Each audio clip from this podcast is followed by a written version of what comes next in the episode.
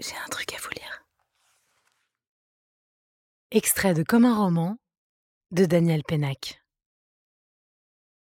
Le temps de lire est toujours du temps volé, tout comme le temps d'écrire d'ailleurs, ou le temps d'aimer. Volé à quoi? Disons au devoir de vivre.